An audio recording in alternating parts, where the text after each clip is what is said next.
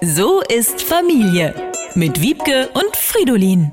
Endlich Advent. Ich liebe diese Zeit. Morgens brauche ich nur das Zauberwort zu flüstern. Adventskalender.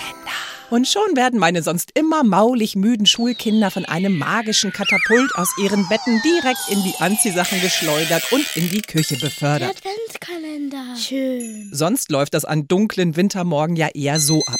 Aufstehen. Warum? Weil es morgen ist. das halte ich für ein Gerücht. Komm wieder, wenn es hell ist. Das wäre dann wohl im März.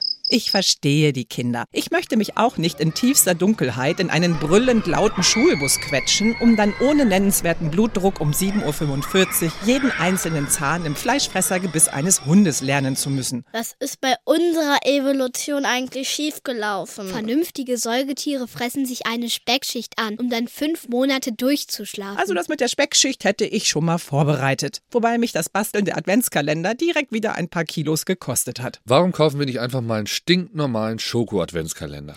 Als ob unsere Kinder für ein Stück Schokolade freiwillig aus den Betten springen würden. Müssen es denn immer für jedes Kind 24 pädagogisch wertvolle Päckchen sein, die so viel kosten wie das Bruttoinlandsprodukt von Estland? äh, ja. Außerdem ist der Kalender gar nicht teuer. Ich sauge einfach vorher unter unserem großen Ecksofa. Da finde ich genug verstaubtes Lego, Murmeln, Stifte und Sticker, an deren Existenz sich die Kinder nicht mal mehr erinnern können. Was hast du denn heute drin? Oh, der ist aber süß. Schön. Das ist der Zauber des Advents. Eben.